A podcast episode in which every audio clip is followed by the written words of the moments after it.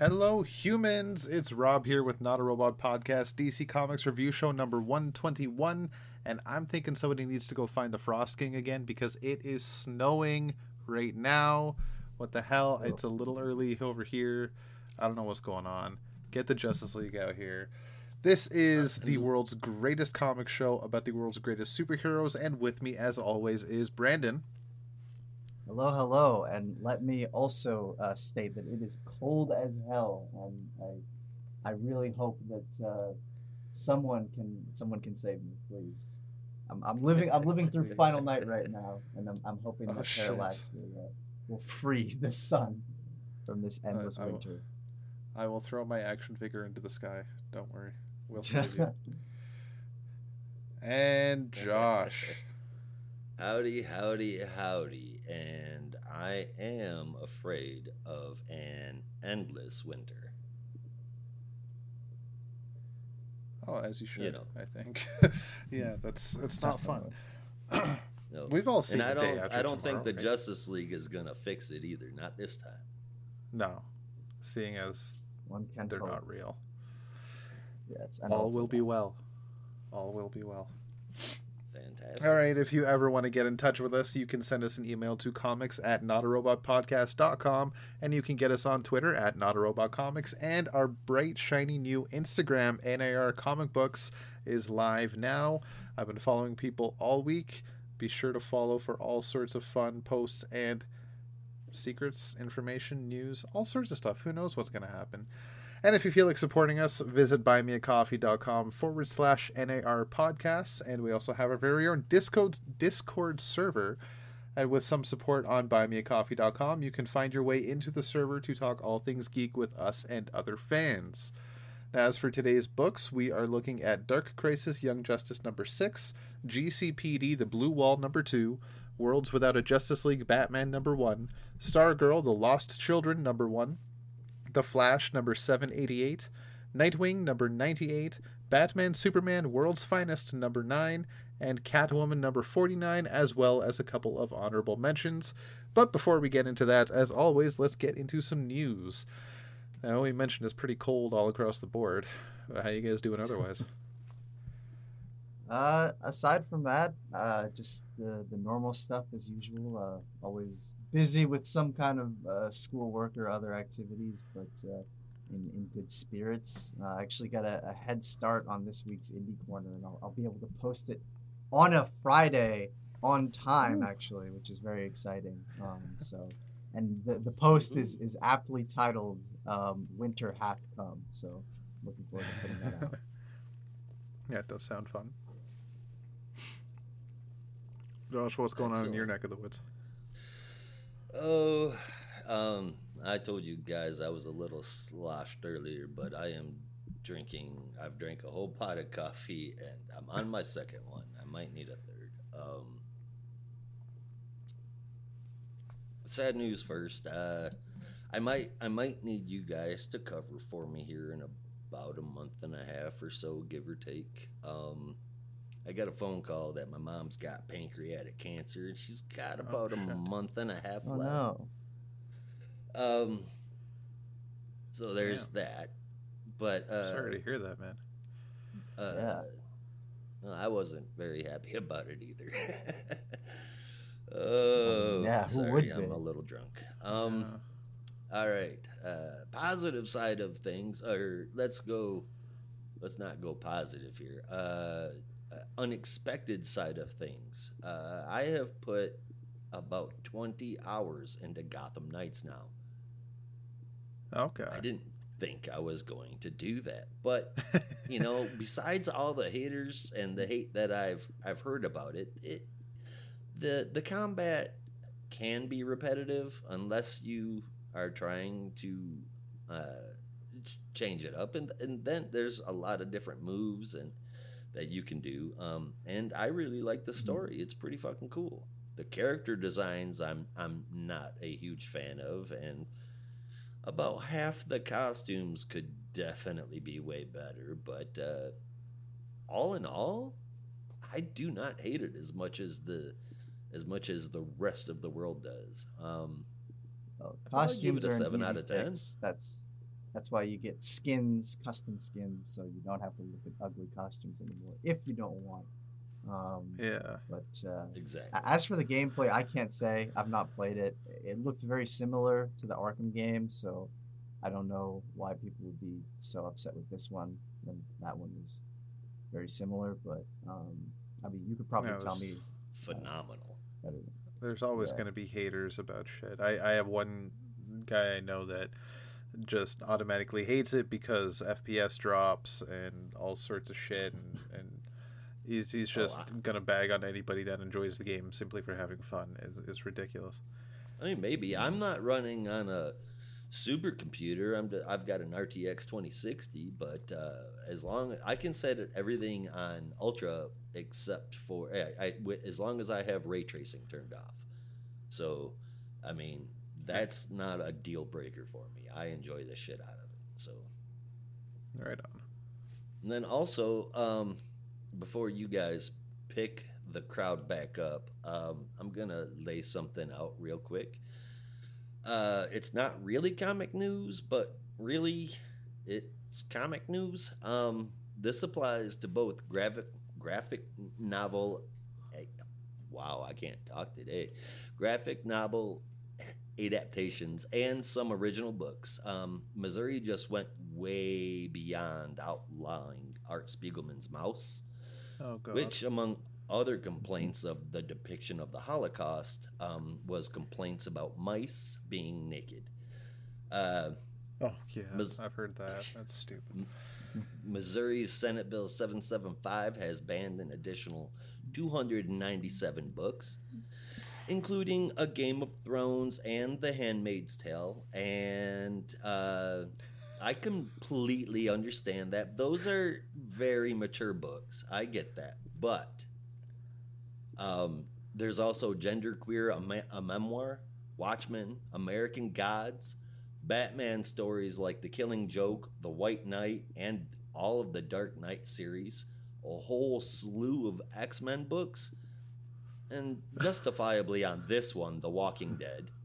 But there's also books like The Art That Changed the World, Graphic Design A New History, The Complete Idiot's Guide to Drawing People, The Black Monday Murders, Lock and Key, The History of No, Art, The not the Black Gettysburg Monday Address. Murders. Yeah, Oh, gone, banned. Um, the Gettysburg Address, What? Uh, Blues, A History of American Music. Macbeth, Rem- Rembrandt, Supper at Emos, um, Wait, why Pennsylvania, and Rembrandt, yes, the artist. No. oh, oh, just the, okay. The artist, like all of Rembrandt's work. uh, specifically uh, Supper at Emos uh, that I Oh. was able to find. Pennsylvania and Texas added more to their list too, including the autobiographical uh, biographical graphic novels from the now passed on Representative John Lewis, who, if people are unaware, he was literally a civil rights warrior. Uh, most people might know him from his popular quote Speak up, speak out, get in the way, get in good trouble, necessary trouble, and help redeem the soul of America. Um, so I guess I've only got one comment on that, and that's what the fuck is happening? what? Why, why White Knight though? I don't understand. I that. don't- Why, why White Knight? Why the history of art? The fucking Gettysburg Address? So just it- so the Gettys. I just want to be clear. The Gettysburg Address, like the actual historical document, and not nece- there's not like a, a graphic novel or something called the Gettysburg Address, right? They're talking about the actual thing. It is a graphic novel oh, about okay. the actual Gettysburg Address from American history. It's not it's Oh, not okay. a twist on the story. It's literal history. Literally happened. And you're not allowed to read it if you're in high school or less. At least not in Missouri, Texas, or Pennsylvania. And I'm sure plenty of other ones will be following suit. But I've had one piece of unexpected news and two pieces of shitty news. Tell me y'all got something great. uh, yeah, let's uh, let's see if we can't uh, totally. raise the the bars a little bit. Um, geez, Oh, yeah, please. wow. Um, I mean, I, I don't know that if I have anything to say that uh, you couldn't articulate better, and certainly with more energy. Um, but uh, yeah, that that is rather heartbreaking to hear a number of those titles. Yeah. Um, I, I think I think I don't know why the the Black Monday Murders was the one that really got me, but I think just because that one is, it feels like such a an imaginative and one. Not that the other ones aren't, of course, but that one is, you know, for me at least, a really imaginative piece of of uh, fiction, especially mystery fiction. It's like God, why would you? Yes. How could you do that? Um, but it is what it is. And let's I- uh let's I try and, and bring the strongly, I strongly, uh, given that you're such a music fan, Brandon, um, being a member of like 380 bands, uh, Oh, I God. strongly suggest you check out the graphic novel "Blues: A History of American Music." You will fucking love I it. haven't seen I that actually. promise. Yeah. Huh. I will write that down. That might Yep. uh, that might be on my my next indie corner when I actually get a chance to read it. Um, You definitely, you But, definitely uh, want to check it out. yeah. Um, but okay. In hopefully um, less dour news. Uh, Yeah. I guess the, the first thing that I had um, was uh, just a, a quick announcement, certainly something that should come as no surprise. But uh, James Tynion's Tiny Onion Studios, uh, well known in the Substack community, uh, but also uh, for some other works that they've been putting out uh, recently, like The Closet, which, Isaiah, if you're listening to this and you still haven't read it, please, for the love of God, read it so I can talk to you about it for five hours. Um, and the Department of Truth, as well as other books that you've certainly heard of in the last couple of years, uh, have announced that they're partnering with Dark Horse Comics to publish a couple of the digital titles that he's been putting out on Substack, those being Blue Book and The Oddly Pedestrian Life of Christopher Chaos, aka James Tynion's Doctor Sleepless. I already made that joke last year, but I'm still going to make it. Um, but suffice it to say, um, these uh, books will be coming in print uh, as, as specified next year. Blue Book, I believe, in February, and uh, The Oddly Pedestrian Life of Christopher Chaos sometime in June. The format of Christopher Chaos, which I, I don't know if it's going to be a mini series or something else, has not been specified, but I believe Blue Book is going to be an ongoing, which should be interesting. Um, and the creative teams, for those who are unaware, on the Blue Book is James Tynion with Michael Avon Oeming, known from Powers and the eternal enemy of our dear friend Josh, uh, as well as colors from Jordie Bellaire and Aditya Bidikar. Um, and the oddly pedestrian life of Christopher Chaos is James Tynion partnering with Tate Brombal, who just put out uh, Behold Behemoth, which you should all check out. I think he's going to be a serious rock star in the future.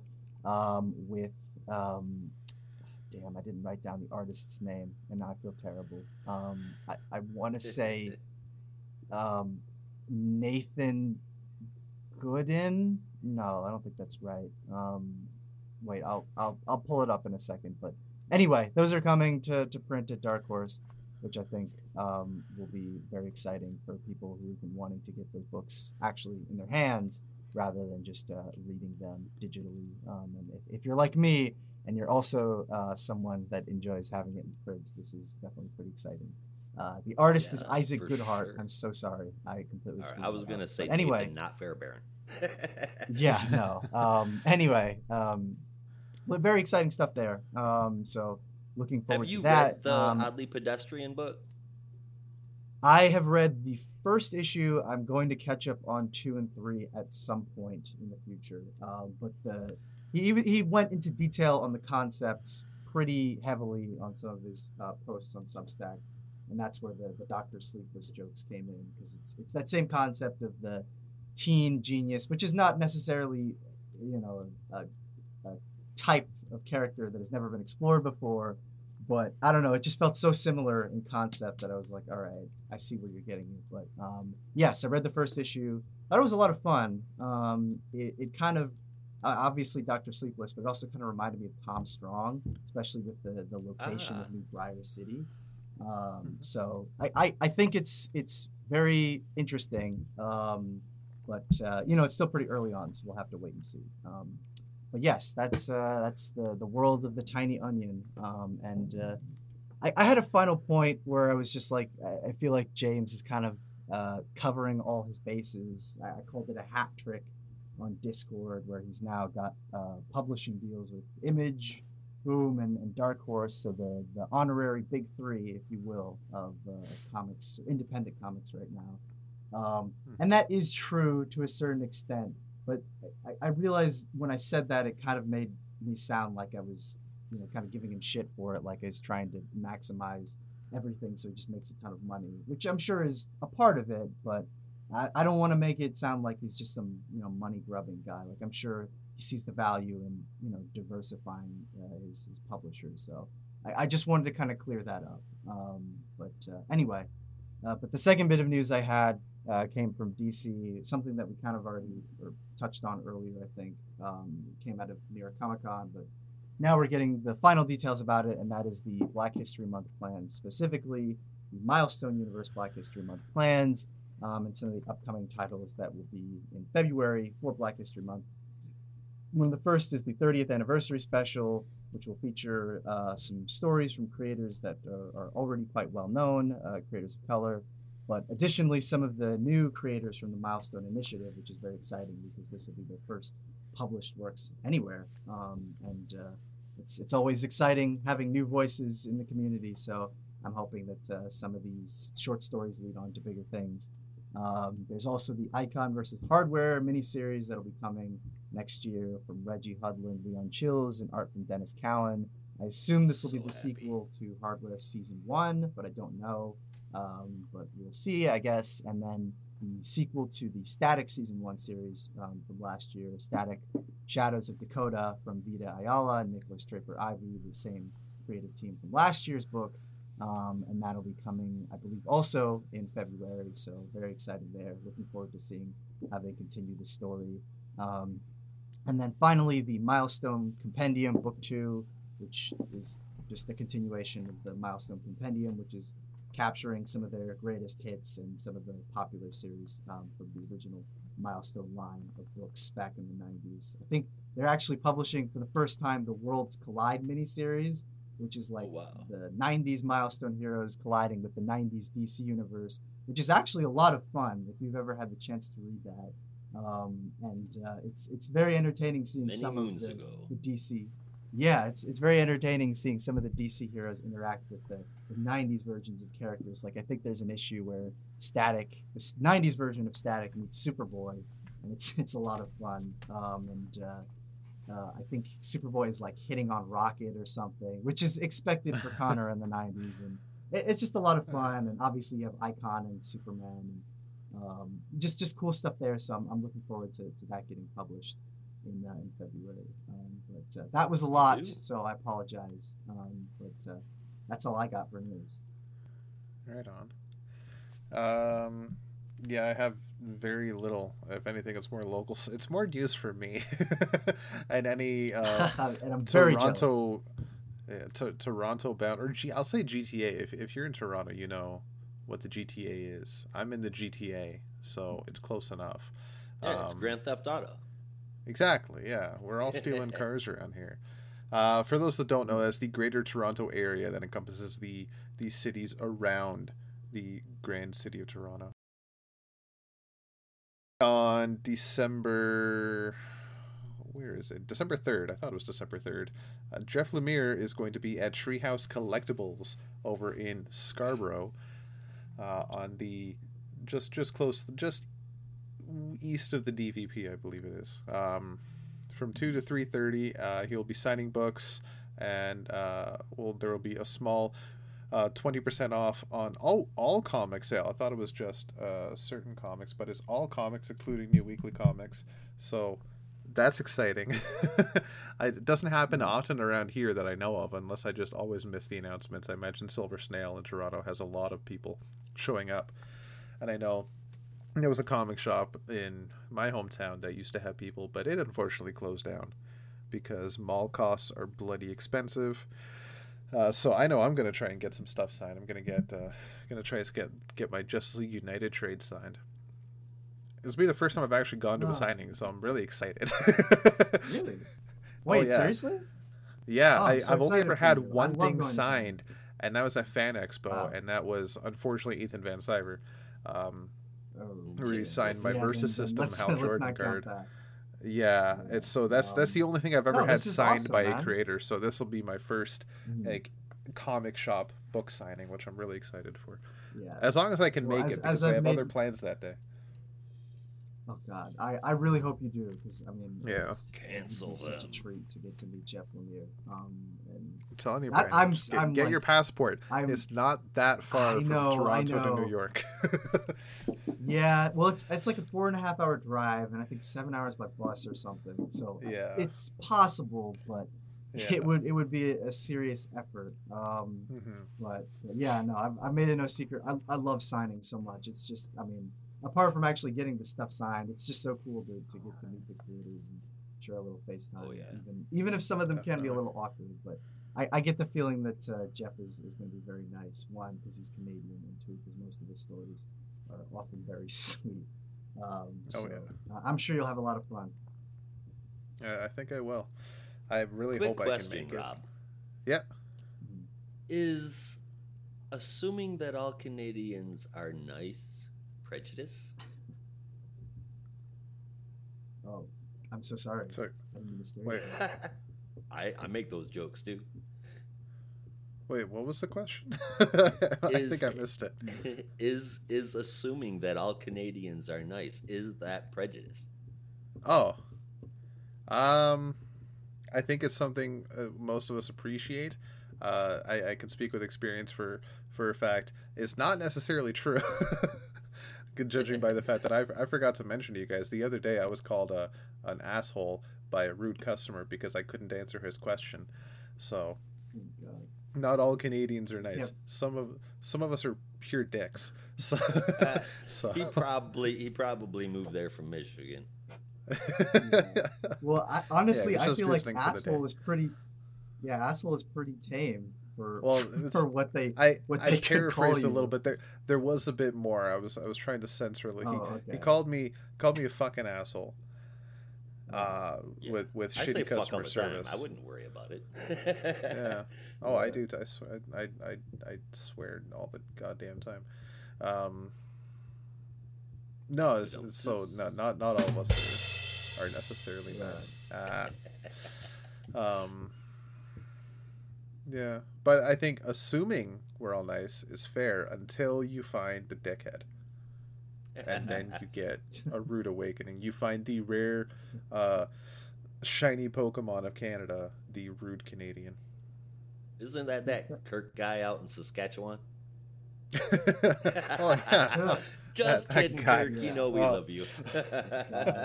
Please, Kirk doesn't listen to this. It's not about Marvel. Ugh, Oh, that's no very way. true. Yeah, Kirk is gonna message us later saying, "I heard that, you assholes." Um, no, we do love Speaking you. of Um, Marvel, they are yeah. fucking with the multiverse quite a bit, aren't they? I just saw uh, er, earlier today, uh, before I got that phone call, I was reading the comic news, and I clipped on. Uh, I saw that Nick Fury is gonna be the new Captain America. Oh, I haven't read it, but is this, if this is part of the solicits, I haven't gone that far. It was on oh, yeah, I, I have no idea. I haven't checked all day. Well, you said it was CBR. I believe. Okay, so that means it's nothing of the sort. Okay. that's that's probably just like one panel in a random issue that's coming out in a week, and they're like, "Oh yeah, he's totally the new Captain America," but it's just like a fever dream he has. Ah, fair enough. Fair enough. I could be wrong, but that's like ninety percent of CBR articles is taking one line out of context. Oh yeah, Yeah. for sure. I wish I could remember. Uh, there were a but also speaking of- of Marvel, shit. Um, Uh-huh. like, are, what- ugh, ugh, oh my god, I can't talk. what are you guys reading right now? You reading anything uh, interesting outside of DC, or outside of weeklies anyway? Uh, yeah, I mean, um, I the, the most recent thing I, I had a chance to read was, um, and I, I kind of talked about it. yeah, Well, I guess we'll talk about it on my, my post tomorrow morning. But um, I got the chance to meet Marjorie, who I absolutely love at, at New York Comic Con. and She was talking about her new book, The Night Eaters, um, and I'd gotten one of the early advance copies, but I hadn't had the chance to actually read it just because things were so crazy um, around October. But I finally got to, to sit down. It was just a, a very spur of the moment thing. Um, but I got to, to sit down and read the first book of the Night Eaters, I think on Tuesday morning. It was really good. Um, it's about this um, Asian American family, uh, really these, these two Asian American siblings who were basically uh, co opted by their mother into cleaning an old house, only to find out that that old house is very haunted. Um, and uh, chaos ensues from there. And there's a lot of other stuff there, but it was, it was really fun. Um, and uh, I was I was excited to read it because I'm a huge fan of, of Marjorie Liu, and it's it's the same team actually from another book, Monstrous, which is one of the best image books ever. Um, so Monstrous that's that's the most fucking recent thing I've read. Um, Right yeah, I, I love that book, um, and I I can just say on the conversation of, of meeting creators, Marjorie Liu is one of, if not the nicest people I've ever met in my life. Um, it literally was just so kind, so caring, personalized everything with like really sweet, long messages. It was it was like touching. Um, and uh, yeah, so that that's the most recent thing I've read at least. Um, how about you? I have uh, er, earlier this week. I, I mentioned in Discord that I had no clue that there was a Hellraiser comic book. So I went and Oh, did yeah. a deep dive, and there's like a shitload of Hellraiser comic books.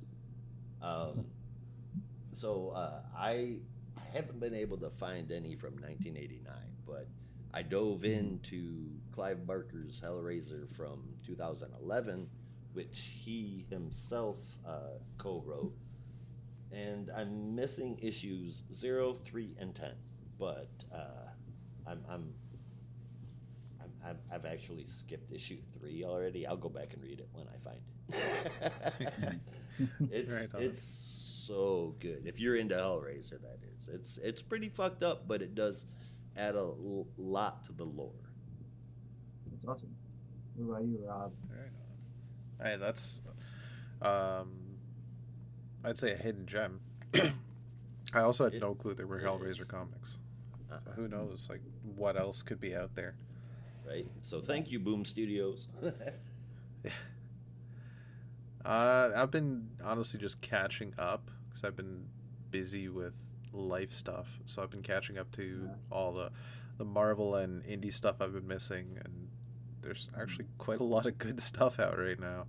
Also, actually Yeah. got into finally I I dove into Green Lantern Legacy, uh, and started um, briefly started uh, this sequel. I don't remember what it's called. Yeah, the one with Well, I would I wouldn't know. Irie West on the cover with him. Um, yeah, it's actually really good. hmm. Yeah, Yeah. that, that's that's a fun book. S- Um, Speaking of Green Lantern, um, and, and Rob, you'll like this, but one of the, the books I'm Sorry? planning to read this weekend. I think he cut out for a second there. Oh, Yeah. Oh, I was just saying. Speaking of, of okay, speaking of Green Lantern, uh, and Rob, I think you'll like this. One of the books I'm hoping to, to read this weekend when I, when I have a little more free time is the, the Tales of the Green Lantern trade that I picked up at Comic Con. I think I sent a picture of. It's the one from Yeah. the '80s, and I, I had the I had the, the single, the first issue, like a random floppy, but I could never find the rest of the series.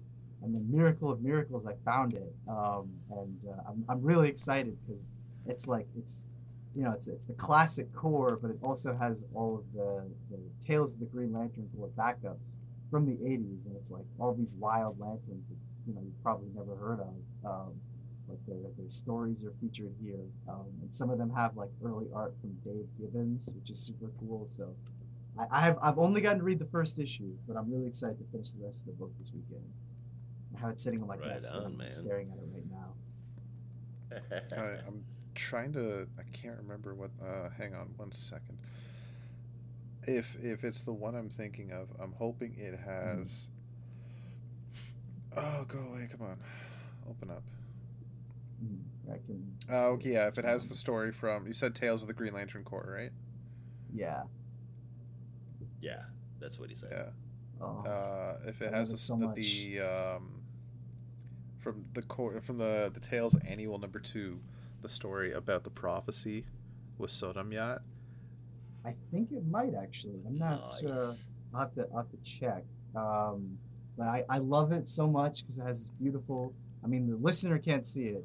It has beautiful Yeah. cover from Brian Bolland, and it's Oh, like a classic cover. horror. It's got Katma Tui and um, Tomar-Re and all that stuff, and the Guardians looking down very creepily. So I'm super Yeah. excited.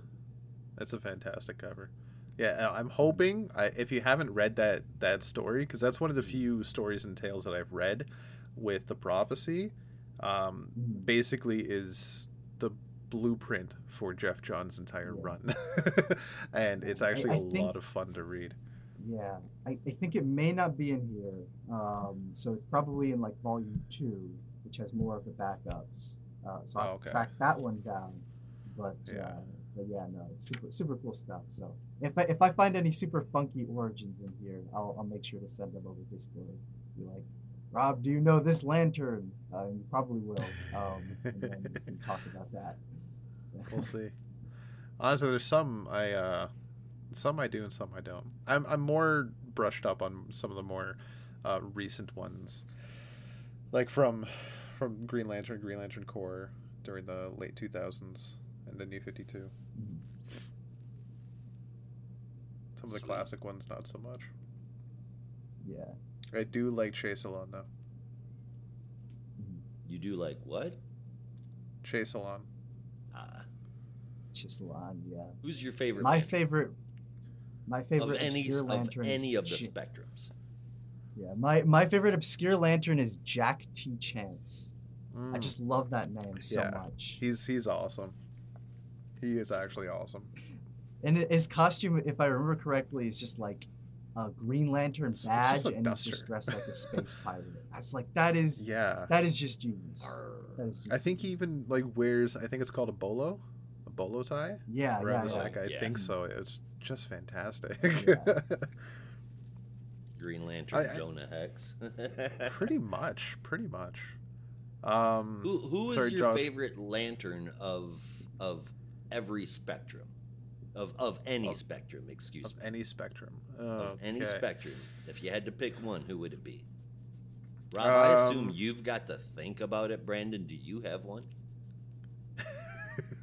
Um. Well, I. it should come as no surprise because I posted about it very enthusiastically on our Discord. But I have always been a huge sucker for Saint Walker. I, I love Saint Walker. Um, I, I took one of those online quizzes that tells you which lantern you are, and shockingly, I got a, a blue lantern, even though I thought I was always a very pessimistic person. Um, so the idea of being a hope lantern was very amusing to me. But um, the first Blue Lantern I ever learned about was Saint Walker, um, and I, I love this story and I love the character design. And he's such a great friend to the core, and it's just like that's that's what I would want to be. That's the kind of person I want to be. Just you know the the guy you can always rely on. Like every time they see Saint Walker, they know that all will be well, which is just wonderful. So Yeah. that's my favorite All will character be well. outside of the regular Green Lantern. Yeah. How about you, Fair Rob? enough. You you have you have you have you picked one yet? Are you? Yeah. Are, are we just picking one or one from Just- each core? No, just one out of all of them. Oh, shiza. Okay. Um, that that that is a hard freaking question because there's so many greens I like, but there's also a couple of reds I like too. Mhm. Um, and there's plenty of greens that went red for a while. yeah, like like Lyra. Oh, Guy Gardner. Supergirl was red for a while. That was wild. Uh, quite honestly, um, if I'm not picking one of the Lost Lanterns or Kyle Rayner, I'm picking, and it's going to be a bit of a weird choice, but I think a lot of fans that watched the, the animated series will agree with me. Razer. Ah, that's you guys both have good choices. Oh yeah, Razer's such Saint Walker. Saint Walker is one of my favorite lanterns. One of one of them, and uh, uh, Razer was pretty cool. I do remember the comic. Mm, I think the or cartoon, excuse me. The I think the most entertaining uh, lantern that I've ever read, uh, and th- this this is fresh in my head because we were talking about the new Fifty Two earlier, but Larfleeze. Oh yeah, Larfleeze is a Yeah, I always fun. forget Larfleeze had a series during the New 52. Yeah, That was very- actually, if I remember short-lived, correctly, but it was good. yeah. I, I Yeah. think It it was was um Giffen. I think it was Giffen and DeMatteis, which the idea of Yeah. like the Justice League International team doing a fucking Larfleeze book is hilarious to me. But Yeah. I, I remember getting a couple of back issues of that, and I thought it was pretty good. But I, I haven't thought about it in a while, so it might be nice to revisit. Uh, as as entertaining as that run is, nothing is better with Larfleeze than the Christmas special. I have that too. Yeah, of course, so fucking good when he meets Santa Claus. and it's like, Yeah. why are you just giving this stuff away? Take it. I want it all. it. exactly. Santa's a fool. Yeah. I've always Yeah. pictured Larfleeze's voice as a very, very deep Smeagol. yeah, I can see too. that. Yeah. yeah. yeah. It's the only way. And and I think if if we're talking favorite Larfleeze moments, which I know I just pulled that out of my ass, but I always think about this when I think about Larfleeze, when the quote unquote new Guardians first came together during Blackest Night, which is like the the premier lead lanterns of each corps, and then Hal Jordan. Uh, they each recited their oaths to power up their batteries, and then they all turn and look at Larfleeze and like, "So, are you gonna recite your oath?" And like, "Oath? What's an oath? Can I eat it?" Yeah. Can I eat Yeah. it? I think my my favorite is uh, uh, some, something like that, but I think my favorite is when Lex gets his orange lantern ring. Um, Yeah. and he's just So I pretty. mean, it's it's the natural choice. Um, and Larfleeze is just livid about it. Like, how dare you? You can't have that. They're all mine. It's like, no. Yeah. You you have only begun to know greed because Lex knows that times infinity. Yeah. I mean, he, he has to know greed. He stole 40 cakes. Exactly. Technically, it's avarice. yes? Avarice. Yeah. Yeah. But let's. I, I just call same- it greed. That's that's It's sort of like what I know. willpower and courage. It's the same shit. it's like the same thing. Hope and being naive. It's the same thing. Open being Um, naive is the same thing. Yeah. Brandon, I don't think you're the pessimistic one. okay, uh, so that's enough fun for one day. Yeah, we're gonna get into All some right, we'll books talk now. to you guys later. Yeah. Yeah. well, I, All I say that because I'm looking I'm looking at our first book in Quick Bites, and uh, but I guess we're, we'll get into some mentions first. If uh, Josh, you want to preface us with with uh, the the books we're not covering today before we get into the get into something. yeah, sure, absolutely. I actually had a pretty darn good time with the honorable mentions this week. DCeased War of the Undead Gods number four, DC versus Vampire All Out War number five, and Black Adam number six. Huh, I didn't mean to put them in numerical order, but anyway, those were all pretty darn good books, man. yeah. And then the last one is Batman One Bad Day, Mr. Freeze. This book was fucking exceptional. Ooh, Uh, good. Gerry Duggan and Ma- uh, Matteo Scalera. Uh, Yes. I think that's how you say his last name. They Yeah, hit a flat out standing crowd soaring home run. It was If so good. and I've not said that one time about a one bad day book. But this Yeah, if fucking you have not read the Gravedigger issue from the New 52 run of Batman, it's the same creative team, and it's probably the most exceptional one shot um, in that entire run. Not counting, you know, the Snyder stuff. Obviously, it's really good, but just talking a pure one and done Batman story, it's it's excellent. Um, and that's, I believe, Batman number 34. You can look it up, and it should be easy to find. But um, yeah, that's also Gerry Duggan and Matteo Scalera. Is that during the Scott Snyder run, New Fifty Two? You said. They had a Yeah, it was just like a random, basically like um, we're bringing in a couple of guest writers, and um, Gerry Duggan was one of them. But I believe it's Batman number thirty-four from like Yeah, that, would- that would place it between Zero Year and Endgame, I believe. Yeah, And during those big stories, I was like, yeah, so it should be Whoops. thir- 34 sounds about right because I think Endgame started in 35. But I don't remember that story. yeah. No, it's a really, really just tight, solid, one and done story about Batman taking Yeah. down this evil gravedigger guy. Exceptional art, um, and uh, yeah, you know, just really solid. So if you liked One Bad Day, I would recommend checking out that that single issue. It's really good. I'm a. I can't. I can't remember that. I, he did Arkham Manor too, didn't he?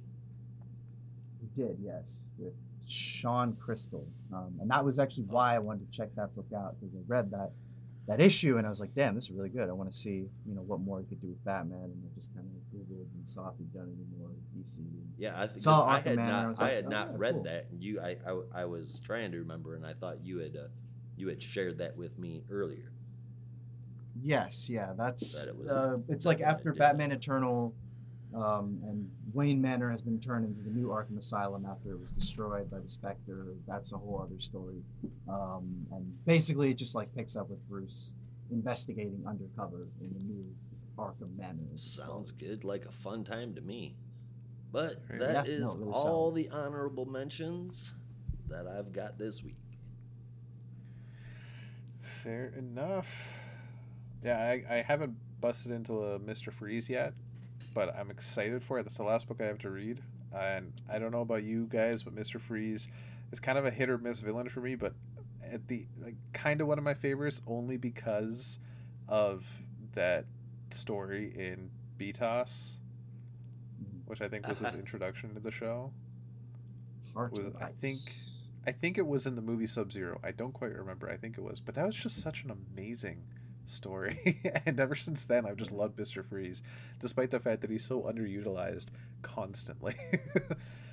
so Yeah. this, I hope, I hope, yeah, I'm excited to hear this is good.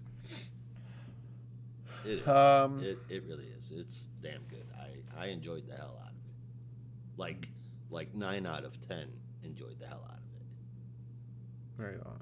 awesome. Okay, so that is going to take us into our quick bites section. Little bits of tiny dessert pieces that you can sink your teeth into. Uh, and we're going to start off with the macadamia nut uh, of the dessert features.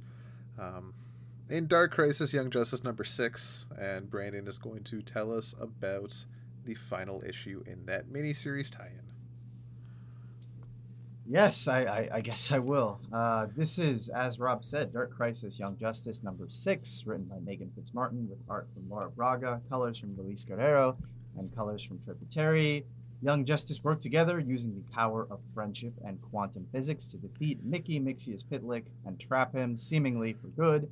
Following this, they make their way to the big fight at the Hall of Justice, seen in Dark Crisis, feeling more reassured in themselves and their future meh six out of ten that's all i wrote literally Yeah. that's, all that's you it need that's to write. everything Yeah. that's, that's exactly Um, all i have i can send you a screenshot it says meh followed Oh, by an I- ellipse six out of ten I totally believe it. yeah, I I I I notice a lot of Photoshop moments in the art, which I get for some moments can be done to save time, but when you have two of them in the same page and it's Yeah. exactly the same, it's really distracting. Especially when it that same one of the same same panels also has Cassie using heat vision. Is that one of Wonder Girl's powers? I don't remember that one. Mm, I don't either. Yeah, I don't No, remember not. that. I- the- it is It's- most definitely not no. so there sure the story ended Mm. neatly wrapped and everything, but it it still felt like half an ending. Something didn't really feel right despite the fact that everything was wrong. So Yeah. you, you gave a 6 out of 10, Brandon? yes Yep. Yeah, that's what he said. Oh, okay. yep That, uh, man, not only was the ending pretty lackluster, but the dialogue is the absolute worst it has ever been. It is. It's it's the time of the season for me to complain about Hallmark Christmas movies, but with writing like this, writing so exceptionally corny and bad. I mean, just bad. I realize now that there are things worse than those damn Hallmark movies. Namely, Meghan Fitzmartin. Um, decent art. Uh, the Photoshop kind of. Uh, but uh, I gave it a tick up in the score because it's finally over. Five out of ten. Yeah, that that was me too. Five out of ten. Horrible. Yeah. What the hell? So okay, we're gonna go from a dark crisis into just a dark story uh, that, quite honestly, is gonna shine a little bit brighter than Young Justice ever will. It's GCPD, the Blue Wall number two, and I'm gonna pass it on over to Josh. We have another Dark written Crisis by tie-in. It's weird that we didn't just go straight into that, so we could just be done with both. Yeah, thinking about that now, that might have been That would've made more sense. sense. 'Cause we're kind of jumping back and forth. yeah, that's true. Oops. Oh well. Oh well.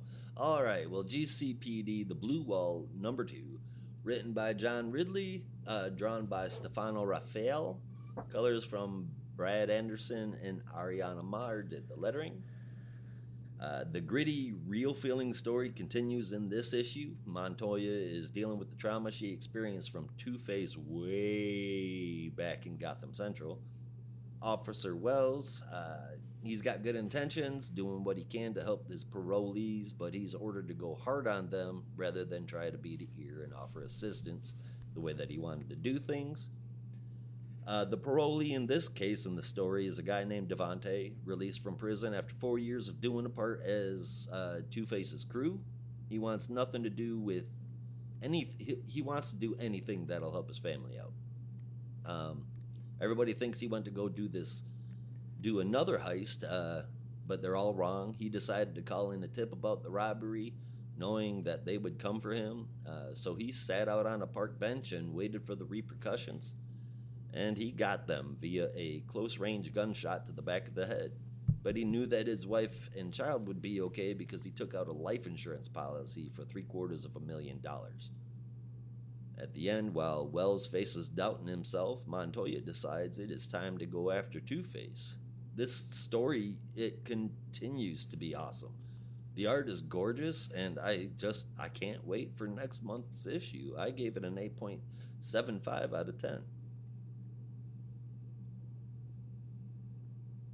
Yeah, I, I'm right there with you. I gave it 8.75. The characters make this book so well. It, it's it's so good. It does feel very much like a Gotham Central follow up, and and the art is is really well done. 8.75. It's it's definitely a read. I have not read this one yet. I missed the first issue, so I still need to catch up with that one. I, I have still couple of DC books that I haven't gotten to catch up with yet, so I will get to this one eventually. But I'm, I'm bummed that I've not had the chance to read it yet because Gotham Central is one of my favorite books. So to hear that this is kind of the spiritual, you know, sequel to that is, is exciting um, and uh, should be a good read. I would I wouldn't say a direct sequel, but like more like a spiritual successor. If Yeah. that makes sense. Yeah. Did I say? Oh, sorry, I meant spiritual successor, not spiritual sequel. Well, no, Rob said sequel, but um, Well, it was like Yeah. follow up. yeah, yeah, Yeah, yeah. and it. Oh, I love it. Uh, yeah, it's really it. good. Okay, so we're gonna go from we're we're just gonna go back in time. Screw it. We're going back to Dark Crisis tie-ins. Uh, Brandon made a good point. Should have just done it the other way around, but here we are. it's Worlds Without a Justice League Batman, the final uh, tie-in for the Justice League members before the eventual finale. I believe next month with number seven. Uh, so this uh, the front half is written by Simon Spurrier with art from Ryan Sook, uh, colors from Ryan Sook as well, and letters from Troy Peteri. Where the backup, starring Zatanna, is written by Meghan Fitzmartin with art from Dan Jurgens and Norm Rapmund, with colors from Federico Blee and letters again from Troy Peteri. So with the Batman half, uh, Bruce is the Day Man, but Bruce is also the Night Man. The Day Man is the fighter of the Night Man, but the Night Man gets the drop on the Day Man, and Nightman captures the Dayman. Uh, yeah, it's all over. To make the that a place. little clearer. Penguin, the, the troll who collects the troll toll to get into the I mean- hole. they were both Danny DeVito, so That's that exactly. works. To make it a little is- clearer, the original Oh. Bruce Wayne died and made two clones of himself. One part Bruce Wayne, one part Batman. yeah, yeah. Um, where the the Batman Bruce Wayne is just called the Knight, and is dressed in all black with a yellow gear as an emblem. But the uh, Bruce Wayne, Bruce Wayne is dressed in all white, hence my Dayman Nightman comparisons. Mhm. Uh, and Oh, it he, is go- very He goes by Mister Wax because he didn't like Yeah. the sound of the last name Wayne. No, Wayne means get smaller. Wax means get Really? bigger. If you like the moon, anyway. yeah. It's Should we- interesting. should we giving away so much of the issue in the quick bites section? That was kind of weird. Eh. Yeah, I won't. I won't give away too much more. Um, give it a shot. I I found it interesting. I found it weird, um, in a very always sunny kind of way. Um, as for Zatanna, it was even weirder. Uh, she may or may not have made the universe in her mind, uh, and is searching for something, uh, but ends up finding herself and then ends up finding her dad, and then the Justice League wake her up. Uh, and then she is holding a sword that I think is very reminiscent of Alan Scott's sword in Kingdom Come. Yes, Yeah, I didn't put that together, but you're right. and that was that was that. uh, for the the last backup, which the backups have very much been showing certain members of the Justice League kind of snapping out of it and having uh, um, in or out of universe, I guess, conversations. It it kind of ends well, I'd say, but the whole issue is kind of weird. Um, not bad, enjoyable, but at at the end of the day, right now, it's ultimately pointless. Not just because of Dark Crisis, but the at least the two worlds listed in, in this issue uh, just feel kind of out of place compared to the rest. Batman's, if this is a world without a Justice League but is supposed to be his deepest, darkest desires, why is his deepest, darkest desire to split himself in two and have one part of the world a, a shitstorm caused by the Joker, but the other part, uh, nobody has any free will? It's really weird. 7.5 out of 10. Seems like a weird score compared to what I'm saying, but like I said, it's a weird issue. Man, The for the art's Batman good. to, story. to your point, yeah, to your point about the sort of split, they kind of explain it towards the end. I don't want to give away too much, but they, they sort of go into why Bruce would want two different versions of himself, given that he lives kind of a divisive life, and wouldn't it be a little bit easier to have two distinct lives where you kind of, you know, be the eternal knight hunting for criminals and also be the great inventor um, but yeah, I- feel like I kind of already gave it away. But suffice it to say, they they kind of touch on that. But I, I can understand where you're coming from. It is a little odd. Um, and they could Yeah. Develop that more, but they only had so much space, so I understand. I would like to say I love this. I like the idea of it. I like the concept, as with many of these tie-ins. But this one was just kind of weird. Um, Yeah. and I think it spent. I think it's spent a little much, too much. I can't talk. It spent a little too much time. Um, and this is going to sound weird, but I think too much time wrapped in the mystery for a really kind of rushed explanation at the end, and then it just kind of tosses you right back to the beginning, which I get, but I, I feel like for a story like this, you really needed to kind of let it play out in more than just you know 20 30 pages or so um, the Agreed. Zatanna story was Yeah. also kind of that same way um, but maybe to a lesser extent just because it was shorter but yeah no it was just eh, again with a lot of these ones some they have great concepts they just really need to be longer um, to kind of execute what they wanted to execute so uh, i gave this one also a 7.5 out of 10 I mean, I, I think for the Batman story, Spurrier took this idea and just whooped ass with it. I mean, I'll be damned. I think that this is the best Worlds Without yet, in my opinion. Great art. It's a great premise. I do wish that there was more, like you said. Uh, the Zatanna one, I'm not even sure what the fuck even happened in there. It seemed so unimportant, and if it was supposed to be, it flopped. The art is redeemable, but the story felt like it just wasn't there. And of course, it was Meghan Fitzmartin that wrote it. Someday, maybe I might actually like something she does. But the forecast looks doubtful. Because the first part was so good and the art was good in both parts, I'll give this a 7, but that is as high as I can go figuring in the backup. It's too bad because honestly, without it, I probably would have given this an 8.5. No, fair enough. Yeah, the, the Zatanna one was very weird. I enjoyed it, uh, but it was kind of like not a world at the same time. I don't know. Yeah. All right, so we're going to come out of the darkness now and shine a spotlight onto a very bright character in Stargirl with the Lost Children number one, and I'm going to pass it on over to Brandon. Yeah, I would definitely say it's a very bright character.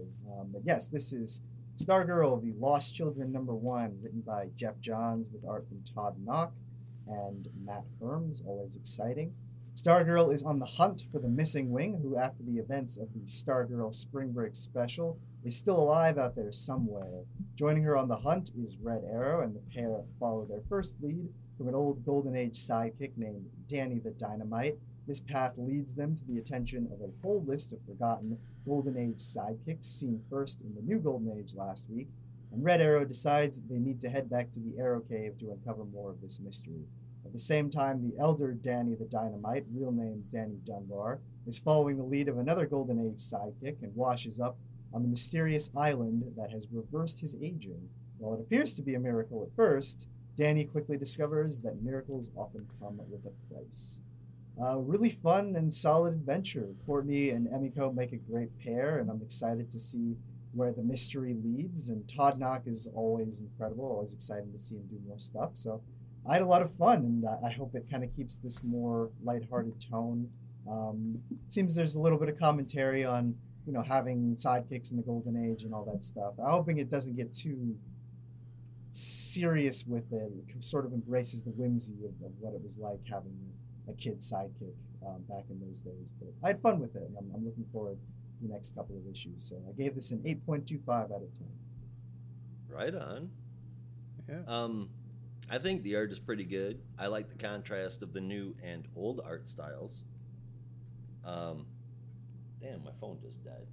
Uh, the the rest of it, while a cool idea, kind of just feels like a super generic setup issue. It's not bad, but I feel like it n- needs to get better. Um, after reading this, I have I haven't gone all the way through the Who's Who, um, but I have poked around on the uh, DC fandom website and for a couple of the characters, and I found out that uh, uh, these forgotten sidekicks like Molly Pitcher is actually a character from the main universe uh, created by Geoff Johns way back in uh, 2011. And uh, uh, Ladybug, who it surprised the hell out of me, uh, is a character on Earth 8 created by Grant Morrison. So, I mean, these these characters. Well, I don't think that's the same one because I think that Ladybug is supposed to be a, a Spider-Man parody. But Ah, well, okay. Well, the name's the Yeah. same. but anyway, um, I, uh, I, I, I enjoyed it. I thought it was pretty good for a for what it was. I gave it a seven out of ten.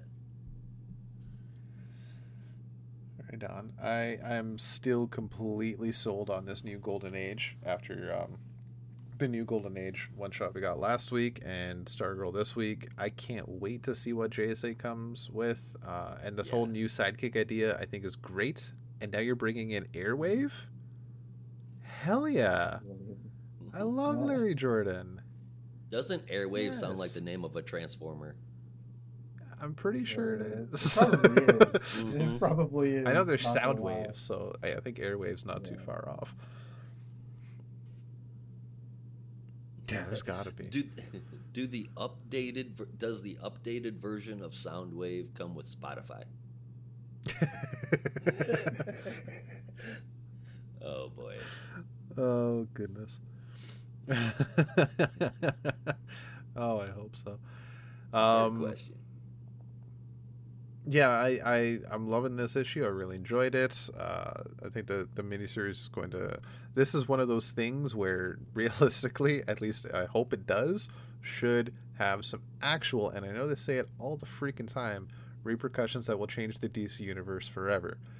Hopefully, because you're introducing a whole bunch of new characters and we're getting some characters that already existed and some new characters brought in and they're being reinserted into the timeline and being shoved in into the, these people's lives and it's going to stick. Hopefully it's going to stick. Um, and if this is Geoff Johns trying to say yeah no I, i'm all about legacy. I'm not just i'm not i don't just love hal and barry and that's why i brought them back in the mid 2000s no i love legacy. So if this is him trying to say that okay, go for it, man.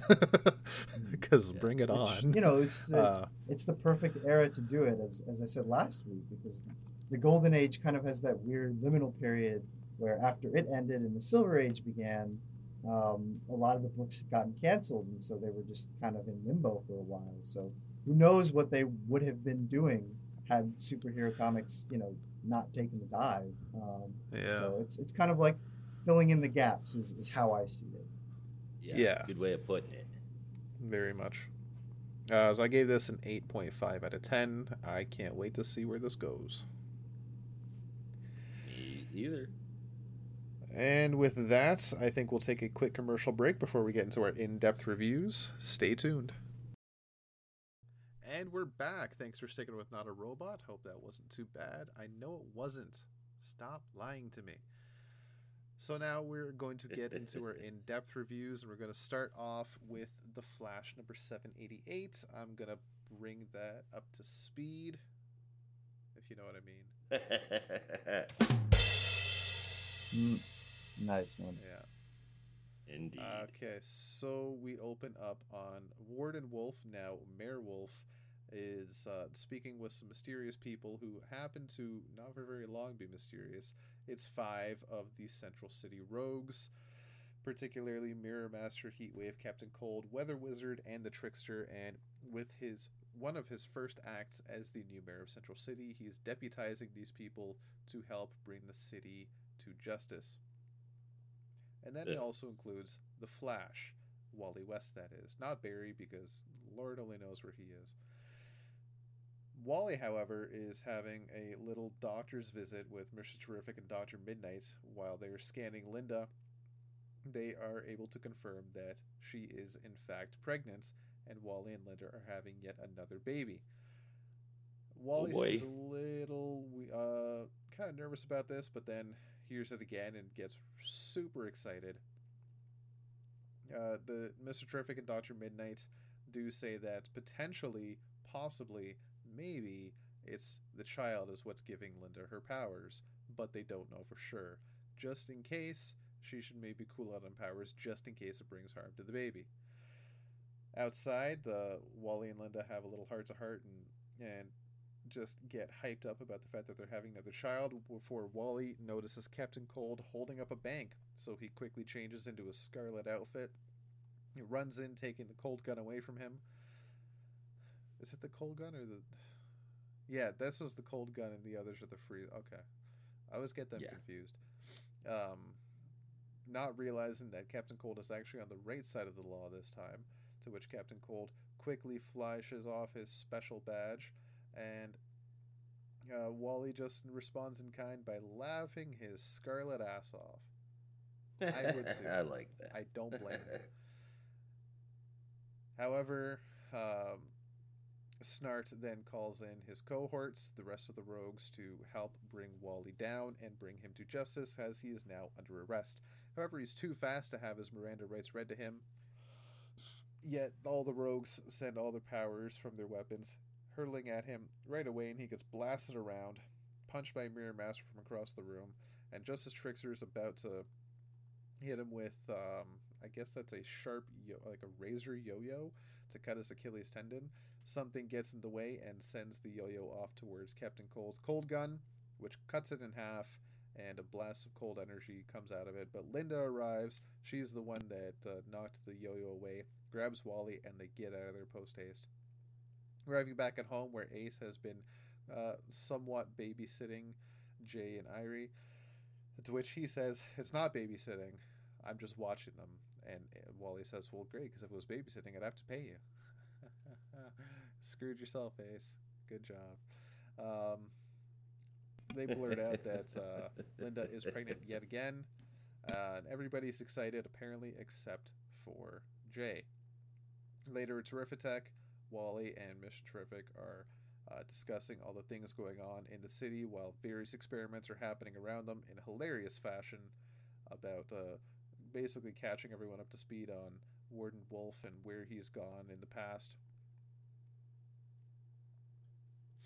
Um, meanwhile, before they make it to Wally's lab, where his staff have finished their experiments and are ready to run a full test on entering hypertime. And Mr. Holt is very excited about this. He wants the test into hypertime scheduled within the next week. And that's what we last saw in Flashpoint Beyond. Uh, curious to see where that little thread's going to go. Right. Uh, now back at Mayor Wolfe's office, he is speaking with his, uh, I guess she's the deputy mayor, uh, but I do not remember her villain name. Um, a b- blacksmith, thank you. Yeah. About Beat me. Damn it. uh, about the money that they borrowed from the so-called mob to run Mayor Wolfe's campaign, uh, and how Mayor Wolfe is just not going to pay it back because he's the mayor. He's trying he's trying to clean up the city. So why would he give money to the mob? He's taking the money. He's keeping it. And he's going to arrest the fools. Uh, she doesn't like that and does not want to start a war with the mob. So Wolfe. Uh, snaps his fingers and she gets electrocuted. His eyes start glowing. She li- he lifts her up uh, with one hand and just kind of alludes the fact that he uh, they all have secrets and that's why he has powers now. Go do what I asked. That's an order. Meanwhile, at uh, Mick Rory's apartment, Wally arrives uh, to figure out what's going on because last they taught, Wally was supposed to help, but Mick was gone and he was off with the uh, Suicide Squad thanks to Amanda Waller. Uh, Wally thinks he's getting through to him, but then Rory just says, I've got loyalty, and shoots him out of the, the apartment through the window with a loud, uh, large kaboom from his heat gun, I believe it is.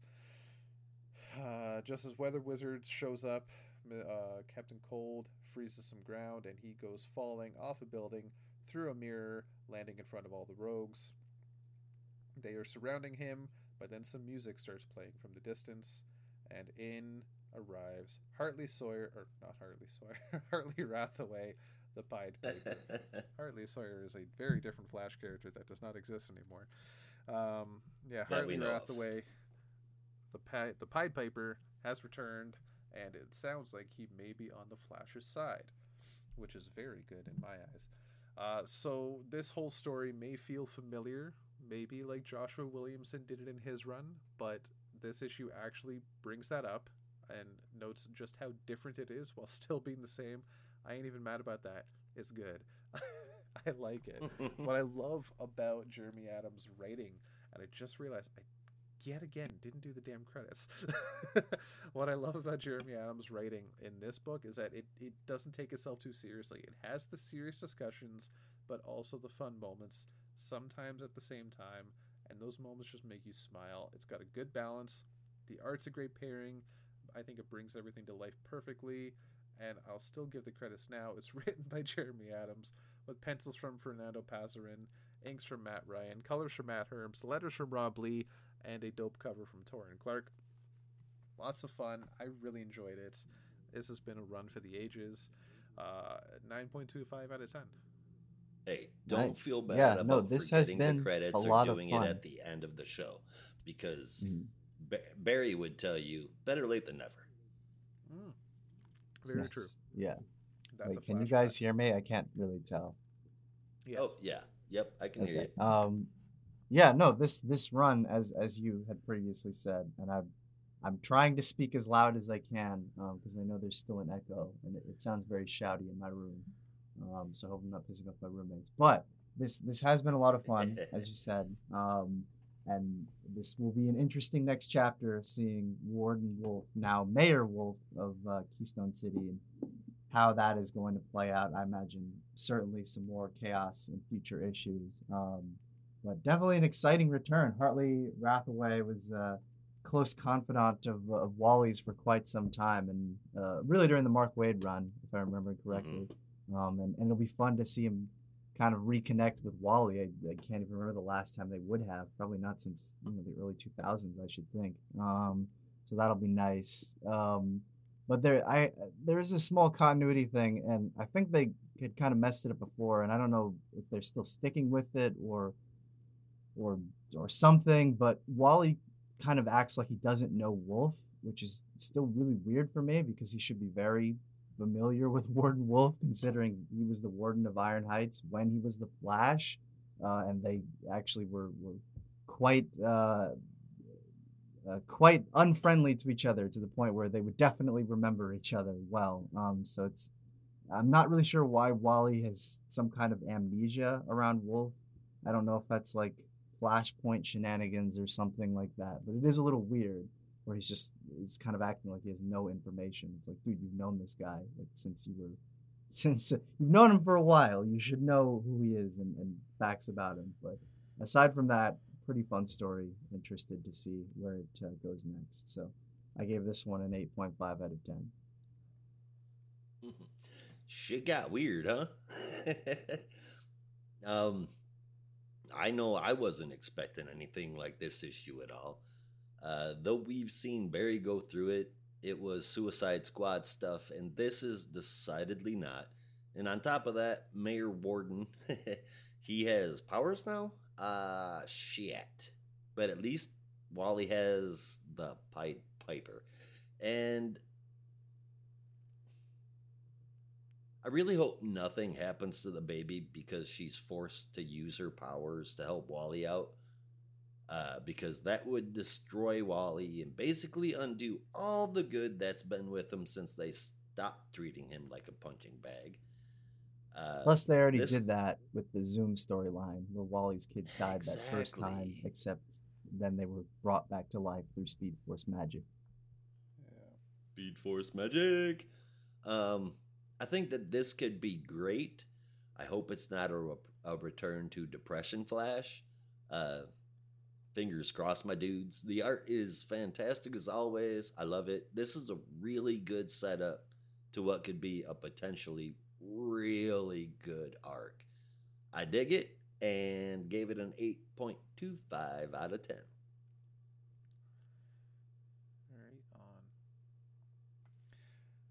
All right, so that is uh, one young Titan that we've seen in the past. And we're going to head on over to another Titan who has gone into a legacy status himself, and that's Nightwing with number 98. And I'm going to hand the reins over to Brandon. Yeah, something like that. But uh, but yes, this is Nightwing number 98, uh, written by Tom Taylor with art from Daniele Di Nicuolo.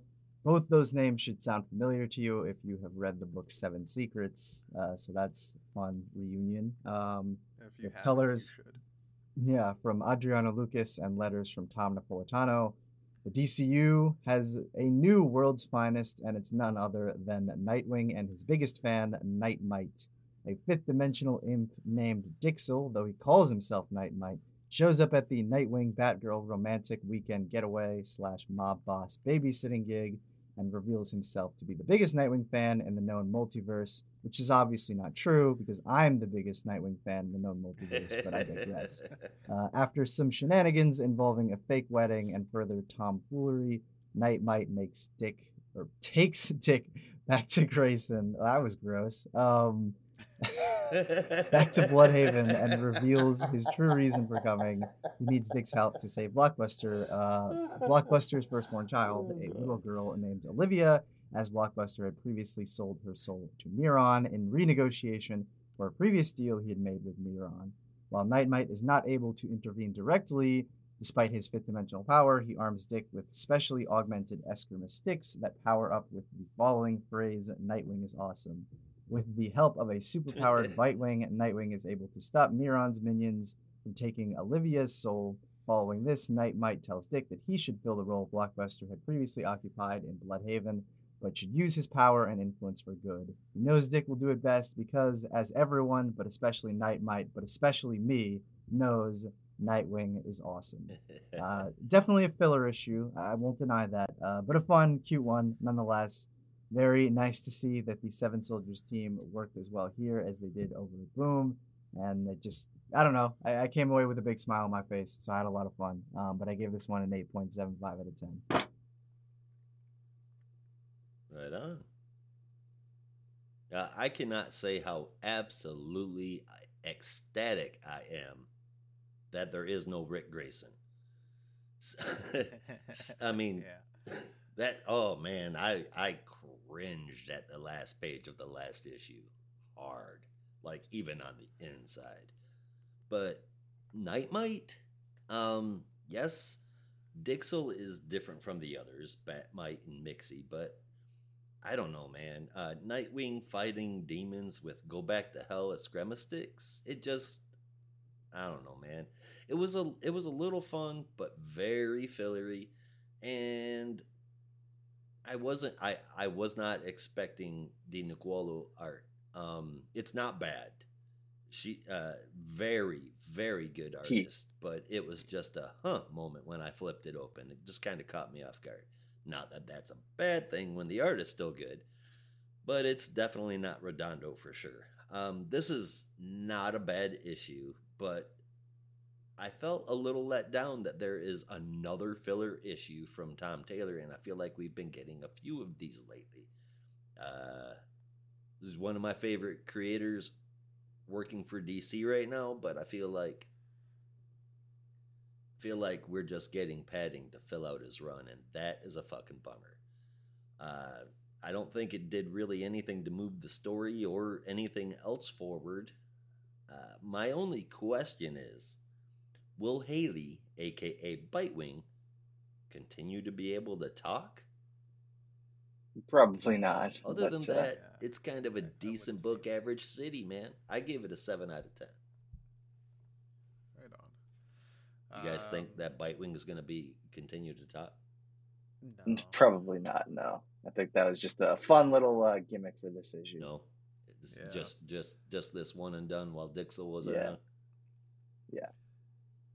Uh, well, that that actually goes into one of my notes. I'm I'm hoping Nite-Mite sticks around a little longer than this issue, though I don't think that will be the case because it Bitewing being powered that way is only because of Nite-Mite. So if Nite-Mite goes back to the fifth dimension, uh, there goes Haley's abilities, right? Uh, Maybe. I don't know. Yeah. We'll see. Um, for me, this was an amazing issue. It was a lot of fun. Di Nicuolo on the art, I think, was a great choice. It fit really well, fit perfectly. hmm Uh, this is a classic case of my ongoing debate that filler issues and filler episodes are sometimes, or maybe even most of the time, the best stories because they're not bogged down by plots. Uh, and this, I think, this is a clear example of that because it is a lot of fun. Um, I'm not against Taylor right now with filler issues. Yeah, the the plot is kind of taking a long time to get along. We finally got through the blockbuster arc, but now we're we're just waiting on more from Heartless. But I Right. get it if if he's got an ongoing run with no uh, end in sight right now. Uh, why why rush Heartless? You know, because if you finish Heartless, then it's just going to be nothing but one shot stories, and that that doesn't sound as fun. Whereas if you have you know plot and then a one shot story and plot and a one shot story, it sure drags it out, but at least it's patterned in a way that can be enjoyable compared to just nothing but one shot stories. And as much as I do enjoy them, I don't want them constantly. No. And I mean, like the pacing for Son of Kal El, a lot of people complained about it, but I would rather have the slow pacing with a good story than rushing through something and, and dumping a bunch of filler issues into it. Yeah. Uh, Son of Kal-El was I, knowing it now. I think it's kind of interesting because he did a whole, basically a twelve or thirteen issue arc for the Gamorra Corps, and then after Mhm. that we got into other stuff. So, kind of like I think Suicide Squad was twelve issues for him as well, but that was always billed as a limited series. So it's, I think he's good with twelve issue arcs. I don't know, maybe that's his thing it's really hard to get a beat sometimes. but uh, as for this Nightwing number 98, I really enjoyed it. I, so we've got Nite-Mite, we've got Bitewing, uh, what other puns can Taylor give us in the future? Because there's been quite a few Nightwing puns so far, and I, I'm loving that. I'm hoping there's more to to see. Me too. And I also had a thought about where the story could go, at least with Heartless. And Brandon, I, I'm gonna need your expertise on this one. All right. So, Blockbuster died two issues ago. I think was '96, if I remember correctly. Yes. To Heartless.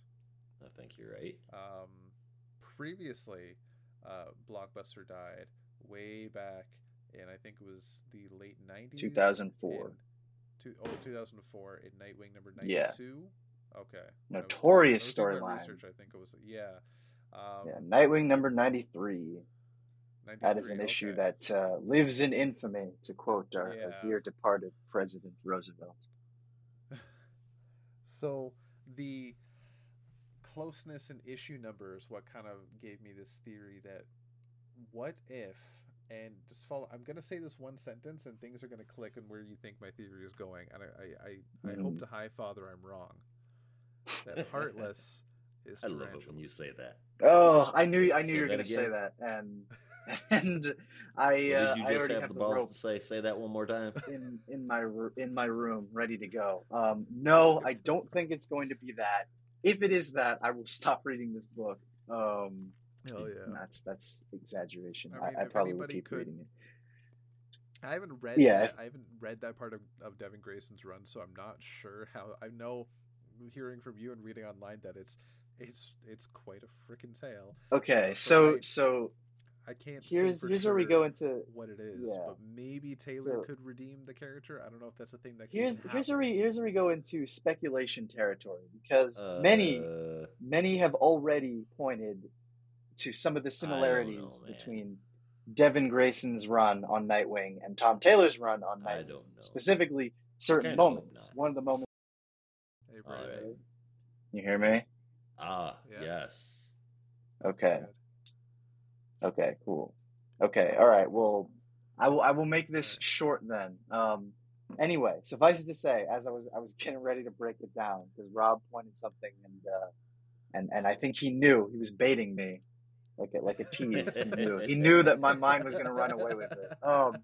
But yes, many many have already pointed to some of the similarities between Tom Taylor's run and Devin Grayson's run, and it's not even just moments. Actually, it's thematically because I think their their writing styles are, are quite similar. Um, uh, but one of the things that, that people have pointed to is that, um, and it's it's funny that you mentioned redeeming the character because one of the moments that people have pointed to is the fact that both of them uh, basically had Dick Grayson's apartment, the one that he owns, destroyed by Blockbuster. That happened in Grayson's run after Blockbuster had discovered Dick Grayson's identity um, as Nightwing, um, and then you know blew up everyone in the building, and they all tragically died, and that sent him down a really dark path, and that's pretty much where the run starts to fall apart. Um, whereas in Taylor's run, everyone in the apartment building is is also experiencing the explosion, but they are all saved. So it's it's almost like the inverse, where the same thing happens, except instead of all getting tragically killed, um, they're all saved by Nightwing. Um, and obviously, the the relationship between Dick and Barbara has been a central role in this storyline so far. It was in Devin Grayson's run, but gradually started to fall apart, which a lot of people were upset at. But the biggest one is is obviously killing Blockbuster. Only now, and again, talking about redemption, whereas Blockbuster killing or Tarantula killing Blockbuster in issue ninety three, and then doing things with Dick Grayson that I will not speak of here because it's incredibly inappropriate and it's still incredibly distasteful. Um, I think this will probably, if if your theory is true, and I really hope it's not, because I don't want to see that character again. But if it is true. I do think that based on how the run has been almost like spinning some of Grayson's stuff on its head, it may be able to redeem the character in a way that could be interesting. That's not to say that I think it would be great, but it could at least, I don't know, provide some kind of, you know, interesting story. So I don't know. Um, but suffice it to say, I, I knew exactly where you were going with that. And I, I, I really think you were just baiting me because you knew, you knew my mind would get going and I would start speculating. Um, but uh, half yes. half bait, half just like maybe is this where it's going? But maybe. yeah, I, Yeah, I, I yeah, at the no. same time, I seriously don't think it's going to happen. I I don't. But honestly, now that you say that, I don't think it's impossible. Yeah, I don't Right. think it's impossible. I never Um, want to see Tarantula in a comic book again. Yeah, it is Yeah. that that run is is notorious. People give it a lot more hate than I think it deserves because there are parts of it that are not bad. The first half, really up until Dick is fired from the police force, is actually pretty decent. Um, just kind of a light imitation of some of the Chuck Dixon stuff. It's everything that comes after that that is is pretty terrible. Um, or shall we say lackluster? Uh, Well, it's definitely not blockbuster. I was just about Yeah. to say that. oh my god! Ah, I set it up and you delivered. Excellent. well done. All right. Uh, if I didn't give my score nine out of ten on Nightwing number ninety-eight from this year, right. yeah, Yes. I think Nightwing number 98 from 2004 is a War Games tie in, and it's not very good. It's just like Yeah. him talking about how he feels upset because Tarantula killed Blockbuster, and he can't tell Bruce because he thinks he'll be a. Anyway, and I could, I could, I could literally him the do an entire episode. I could, I could do an entire episode on the Nightwing run, like the complete run, like every single, every single writer that was on the book from 1996 to 2009. That would actually be really fun. Yeah, take that, Dixel. I know. Yeah, that's what I'm saying. Like Dixel, I, I appreciate the spirit, buddy, but there's only one number one Nightwing fan in the multiverse, and it's me. You may have fifth dimensional powers, but that doesn't mean you have fifth dimensional memory. So I challenge you to a to a Nightwing Nightwing trivia duel. Come at me. Oh, so I that This is a question: if if Brandon is Nightwing's number one fan, and I am Green Lantern's number one fan, which I f- am far from, but I hope to be one day as aspirations, dreams, and goals. Josh, what are you the number one fan of? Okay, so Wally and Dick have always been like way, way up there for me, and I've got a special place in my heart. Always will for Batman. Um, I'm a huge Bat stan. I just hate Bat God, and he's kind of been, kind of been, just oversaturated. Not, not even kind of. It's just definitely been oversaturated. I think two weeks ago we had an entire week that was just Batman, save for one issue. Uh, so if I'm gonna pick my favorite character of all time, that's that's so hard. So I'm just gonna do it in the last ten years, and I'm gonna pick Jaime Reyes. Okay. No, Very you know what? Valid. If I'm gonna go all time, I'm picking Lobo. Right. I feel like that's very fitting. what are you trying to say? You bastard. well, it's you know, I, I feel like your your kind of boisterous persona is, is very much like Lobo. I, I feel like all of our all of our favorite heroes kind of reveal something about ourselves, where you know it's, it's some It kind of does, doesn't quality we find aspirational or enjoyable. Like Green Lantern, I can imagine it's you know it's it's the imagination and the willpower and the freedom that might be attractive. I'm not I'm not trying to speak for you, Rob, or Oh, psychoanalyze. you're one hundred percent accurate Um, right there. yeah, just just from what I kind of know from the interactions that we've had. Um, whereas with Dick Grayson, it's his it's his hopeful and charismatic nature that I love that I, I you know wish I could have. But uh, with with you, Josh, knowing you I'm, as I'm I do, and huh? knowing you're you're very energetic and and sometimes uh, very emotional, uh, um, and I don't mean that in a bad way. Um, No, no, but I- demeanor, uh, I, I would say Lobo is very fitting. Yeah, you're a fragging son of a Kaluan.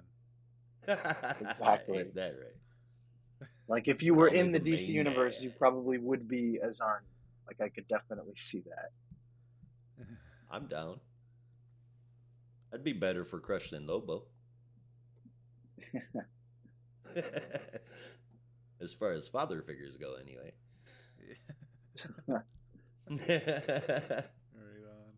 Right on. Well, I'd like to think you're a better dad than Lobo. I Yeah. fucking hope so, man. Like I, I don't see you busting yourself out of prison by putting your kid in. nope, never Yeah. done that. Have no plans to do it. Okay. Um. So after that brief sidetrack, did we all give our reviews for Nightwing? I don't remember now. I gave my review. I don't know if I gave my score. It was a 7 out of 10. Okay.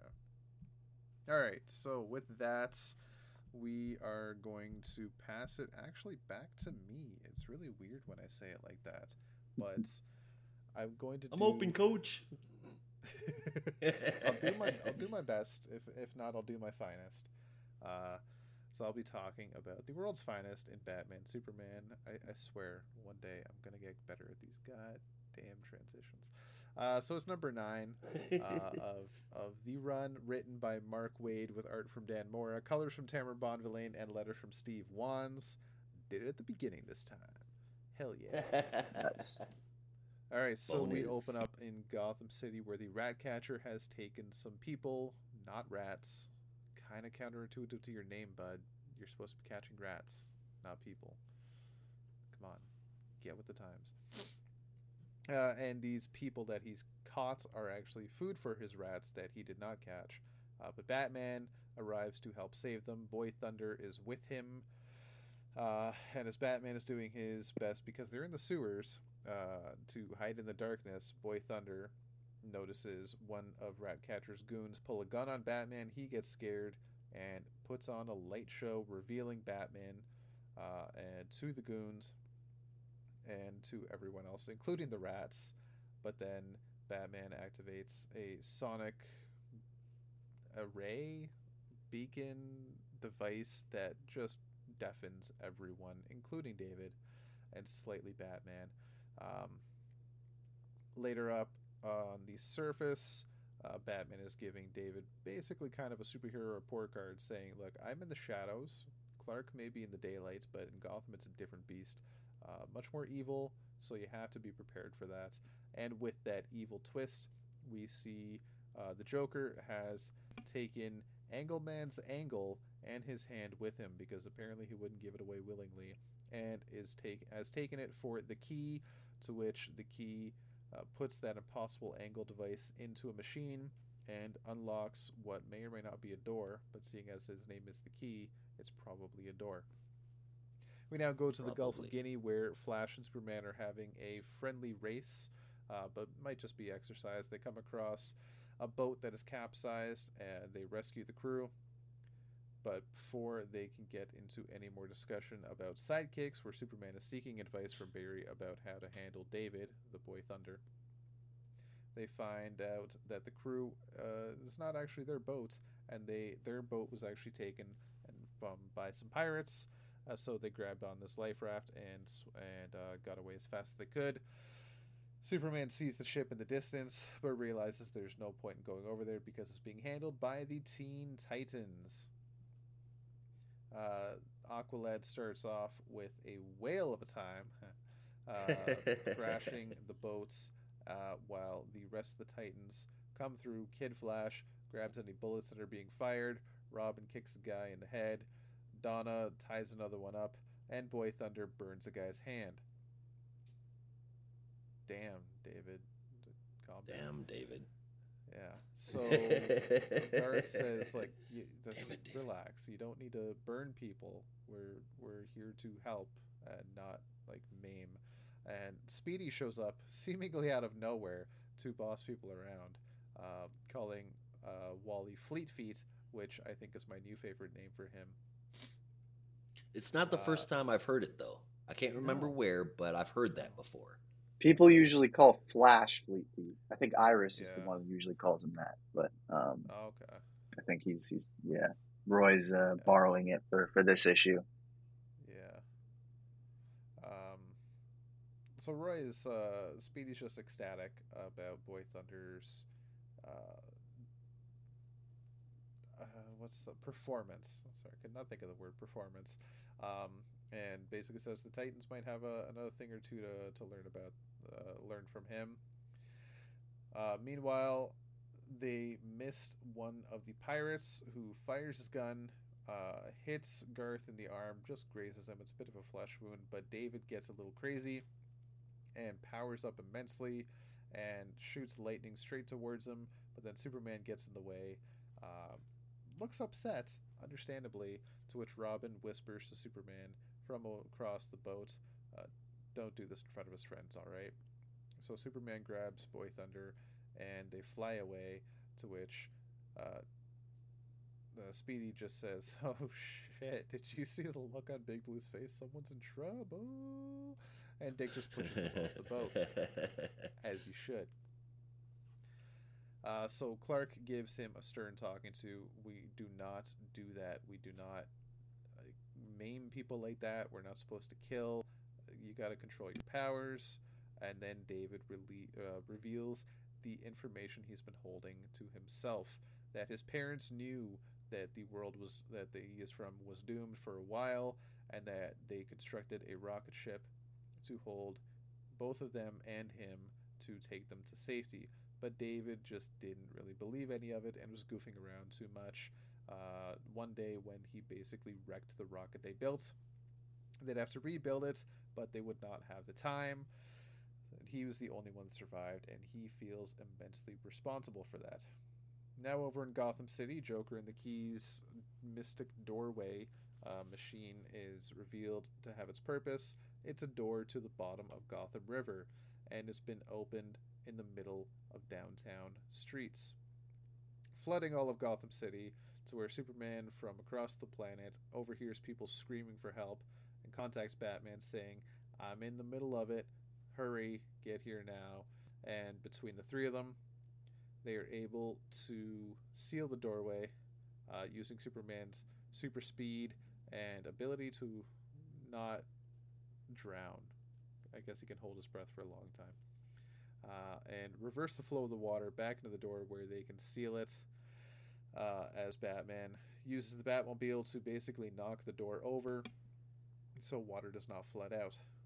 And as they try to regroup and figure out just what the hell is going on and where this door came from, the Joker nabs David, gives him a dose of Joker toxin, and now he's going a little bonkers with laughter. So that sucks. Huh. Yeah, this looks like this is going to end badly for David, seeing as this takes place in the past, and this is the only time we've ever seen him. it's not going to be good. Uh, the art is still amazing. Dan Mora knocks it out of the park every time for me. And I'm thinking between Mark Waid and Dan Mora, Tamara Bonvillain, the, the whole team, I think they should do like a classic Teen Titans book, at least a mini. Have that team spin oh, out. I would love that I, so much. I love awesome. the caution designs Dan Mora had for that the, those kids. I think they were really good. I'm in mm. love with Speedy's costume in this issue. It's it looks so good. It, mm. it's well, I will admit I, I also classic at the same do time. prefer the yeah I will admit I do prefer the classic Cardy designs, but they are very well done. Mm-hmm. Um yeah, no, I, I, I really enjoyed this issue. It was a lot of fun. Uh, I gave it an eight point five out of ten. I'm very curious to see how this is going I, to end. Yeah, I also gave this an eight point five out of ten. I pretty much just echo everything you said, and uh, it is a lot of fun seeing the the classic uh, Fab Five Teen Titans, um, right down to the the perfect way Mark Waid gets their dynamics and everything. Um, where Speedy is the mm-hmm kind of more boisterous, abrasive one, and Wally is upset with him for that, and you know Donna's the more sensible one. It's just great. So um, I'm right there with you. I'd love to see them do a classic Teen Titans throwback uh, series. Mm-hmm. Yeah, it it was cool seeing the Teen Titans show up, um, and hey, Joker gassed the guy wearing green and purple. Who could have guessed that that would have happened? Oh wait, I did. um, this book started out fantastic, but now it's like you can see what's coming in the in, in the next issue sometimes too, which does not make it great. but rather reading just to see if you were right about it. Waid is an awesome writer. I love Mark Waid, but this is getting stale for me. I I really dig the art. Mora and Bonvillain are an amazing team together, but it's just not enough for me to get excited anymore. I was all about this book in the first seven issues, and now it's just I don't know. Disappointment gets it a little bit l- lower of a score for me. Um, I'm going to give it a 6.75 out of 10. Well done. Fair enough. All right. So we, got, we do have another issue with Batman showing up. We do. Uh, kind of surprisingly, but also not surprisingly at the same time. Uh, Right. Batman is going from the past to meet his uh, on again, off again, on a break. Ross and Rachel, Catwoman number forty nine. do not call Josh to Batman and tell us about Catwoman. Ross and Rachel. oh, man. But they're on a break. I don't think Batman's ever put lotion to get uh, leather pants back on. you don't know that. Did they ever show him getting dressed? Not completely. Yeah, Interesting. it could be. It's either that or Bat Guano. Oh, no. I think I don't prefer the lotion. puts the lotion on the skin, or else it gets the cat again. Catwoman number 49, written by Tini Howard with Nico Leon and Veronica Gandini on art and colors, respectively. Lucas Gattoni did letters, and the cover came from Jeff Dekal, who is quickly becoming one of my favorite cover artists. So, uh, this one's a little short and sweet, man, but uh, good nonetheless. Catwoman busts into the car that Dario was in and rescues him, returns him back to her home, and uh, to he, to rest and uh, crash in her bed and get better after getting uh, grazed by a gunshot. Then, investigating, she heads back to Alleytown to find that the Royal Flush Gang has been uh, has taken up residence, even with uh, even with the secondary cat around town. Um, unhappy about that, Selina sets off to fix the problem, even though she is utterly exhausted. And after a meeting with Batman, where they did not talk about their relationship stuff at all, they make an arrangement for who will do what in what parts of what city. And Batman reminds her that she has her own cat family outside of the Bat family.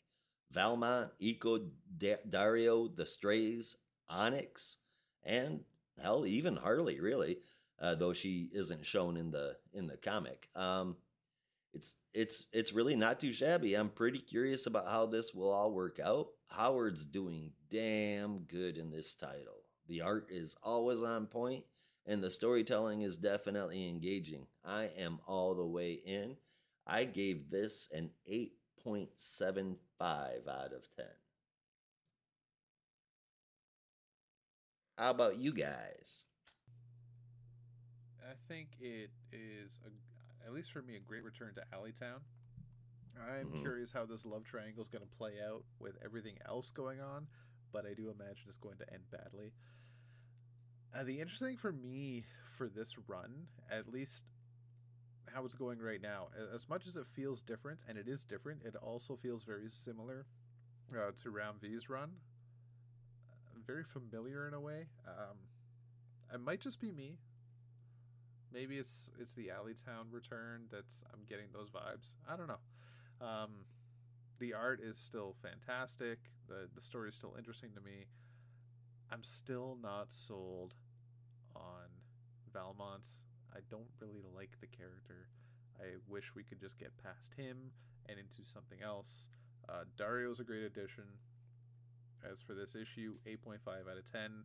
I, I'm excited to see Bat and Cat together again, though. Even if only for a friendly mission. Indeed. Yeah, this one uh this one passed me by this week, so I I did not get a chance to to actually read it. Um, but Well, uh, go read it right sounds now. like it was a good issue. What's up? I said, go read it right meow. Oh God, Oh my- Uh, nice. Uh, Wonderful. Yeah, I would check it So out when you get a chance, man. I'm I'm in. Yes, I am. Uh, I am. Uh, I'm really enjoying it, and I think I think that this might be a book that you'd be into, man. Mm-hmm. Yeah, it's good. Definitely. Okay, so with that, that is our reviews. So we're going to get into our top three and favorite moment if you had one. Uh, Josh, you want to kick us off with that? Sure, I will. Uh, number three, I I honestly I had to flip a coin to decide what what book was going to get this spot. Um, ultimately, I gave it to GCPD, The Blue Wall, but uh, according to that f- coin flip, uh, The Flash lost that spot there. Uh, number two, I am giving to Catwoman, an amazing, amazing run so far. And number one, uh, very surprising for me, I am giving Batman One Bad Day, Mr. Freeze, that position. And uh, for my favorite moment, though I wasn't the biggest fan of the issue itself, Nite-Mite holding up that shirt with Nightwing slapping Batman like the meme everyone has seen in the opposite, oh, that made me laugh out loud. I thought that shit was funny. Right on, How about you guys? Uh, I don't speak French, but I understood that um, to mean that I should give my top three. So at number three, I had Stargirl of the Lost Children. Number one, really fun start. Uh, number two would have been a tie, but I think um, I think World's Finest just barely eked out um, the Flash uh, 788, uh, just because I'm, I'm a sucker the Teen Titans, especially that specific period of the Teen Titans. So getting more of that is, is always a treat. Um, and, uh, and and I'm actually thumbing through my my Teen Titans floppies right now. I'm very distracted, so I'm doing this while also talking. Um, but number one, I had, and it should be no surprise, Nightwing number 98. It is a filler issue, yes, and it does not contribute much to the story. But I don't know. I I, I can give it a pass because I just had so much fun with it. Um, I can be nice sometimes. Um, favorite moment though was just the the random abruptness, really the whole sequence, but the random abruptness of the wedding uh, that that Nite-Mite has, where he's like, "I think you guys need some progression," and they just bring everyone there. Um, and then Batman's there too, and he's like, "Yeah, you don't want to be like this guy. You can't be happy." And he's just like, "There was a triple homicide. I'm needed in Gotham." Just the most Batman thing ever, and that one uh, Yeah, made me smile. So that was my favorite moment. that was a good one. It was. Which also, it still bugs me that I think what happened in Death Metal is still not being recognized. That they did get married. they did, They did. and then the universe promptly ended. the marriage brought about the end times. Oh gosh. And that's why it's not happening. All right, as for me, uh, number three, I had GCPD The Blue Wall. Uh, number two, I had Nightwing number 98. And number one, I had The Flash 788. And as for a favorite moment, I had The Flash 788. Just the whole damn book was fantastic. and I could not pick a favorite moment out of that. But if I can pick one, um, I might actually take from World's Finest for a second. As much as I, the Flash 78 as a whole is just a favorite moment, I do rather enjoy Robin pushing Speedy off the boat because he's being a bit of a buffoon. Uh, that was a lot of fun. Yeah. Somebody's getting in trouble. That was funny. All right, so that was our favorite moment. Now it's time for your favorite moments. It's The biggest thinker. Oh, that's nasty. hmm hmm Uh, I'm, I'm going to assume that we might all have the same one, but for me, Dark Crisis Young Justice is up there for me. Indeed, that is my biggest stinker as well. And for mine, uh, I will also have Dark Crisis Young Justice, but contrary to my esteemed comic co hosts here, I'm going to give an honorary turd to World's Finest. Damn. Mm. Okay. I'm just d- being let down by a book I love just grates on me. It's not a fun thing. No. That's for sure. Okay, well, with that, that's our show. Uh, remember, you can help support the show by going to buymeacoffee.com forward slash NAR podcasts. Check us out on Twitter at Not a Robot Comics, on Instagram, NAR Comic Books, and subscribe to our Substack for bonus reviews, articles, and more. And as always, there's only one way we say goodbye around here. Until next time. Be good to each other. And don't be a robot. Okay, guys. When are we going to get back on the story arcs?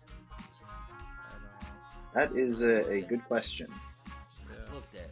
I'm, I've I've gathered together so many. uh, we could do I've- this I've for got ideas for season two.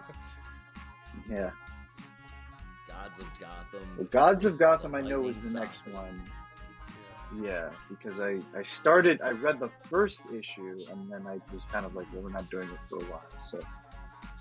I don't, I don't, I don't, it's not really high priority right now. So, yeah, I guess we should figure out when to kick that back off. Alright, just something for you guys to put in your head and let me know. Uh, tell me real quick, what was your general impression of the first issue? Well, I knew that Phil Jimenez had done Wonder Woman because they put out that omnibus, but I never read it, so I wasn't really sure um, what to expect. Um, although I guess it's not really fair to say because he doesn't. He does the plot, but he doesn't script the issue. Um, they they get DeMatteis to do that. Um, but I thought it was interesting. It's definitely I can see the George Perez influence um, artistically and story wise. And I like the concept of it, um, but I don't know that I'm completely sold just yet. So I think it'll be good to, to finish the rest of the arc.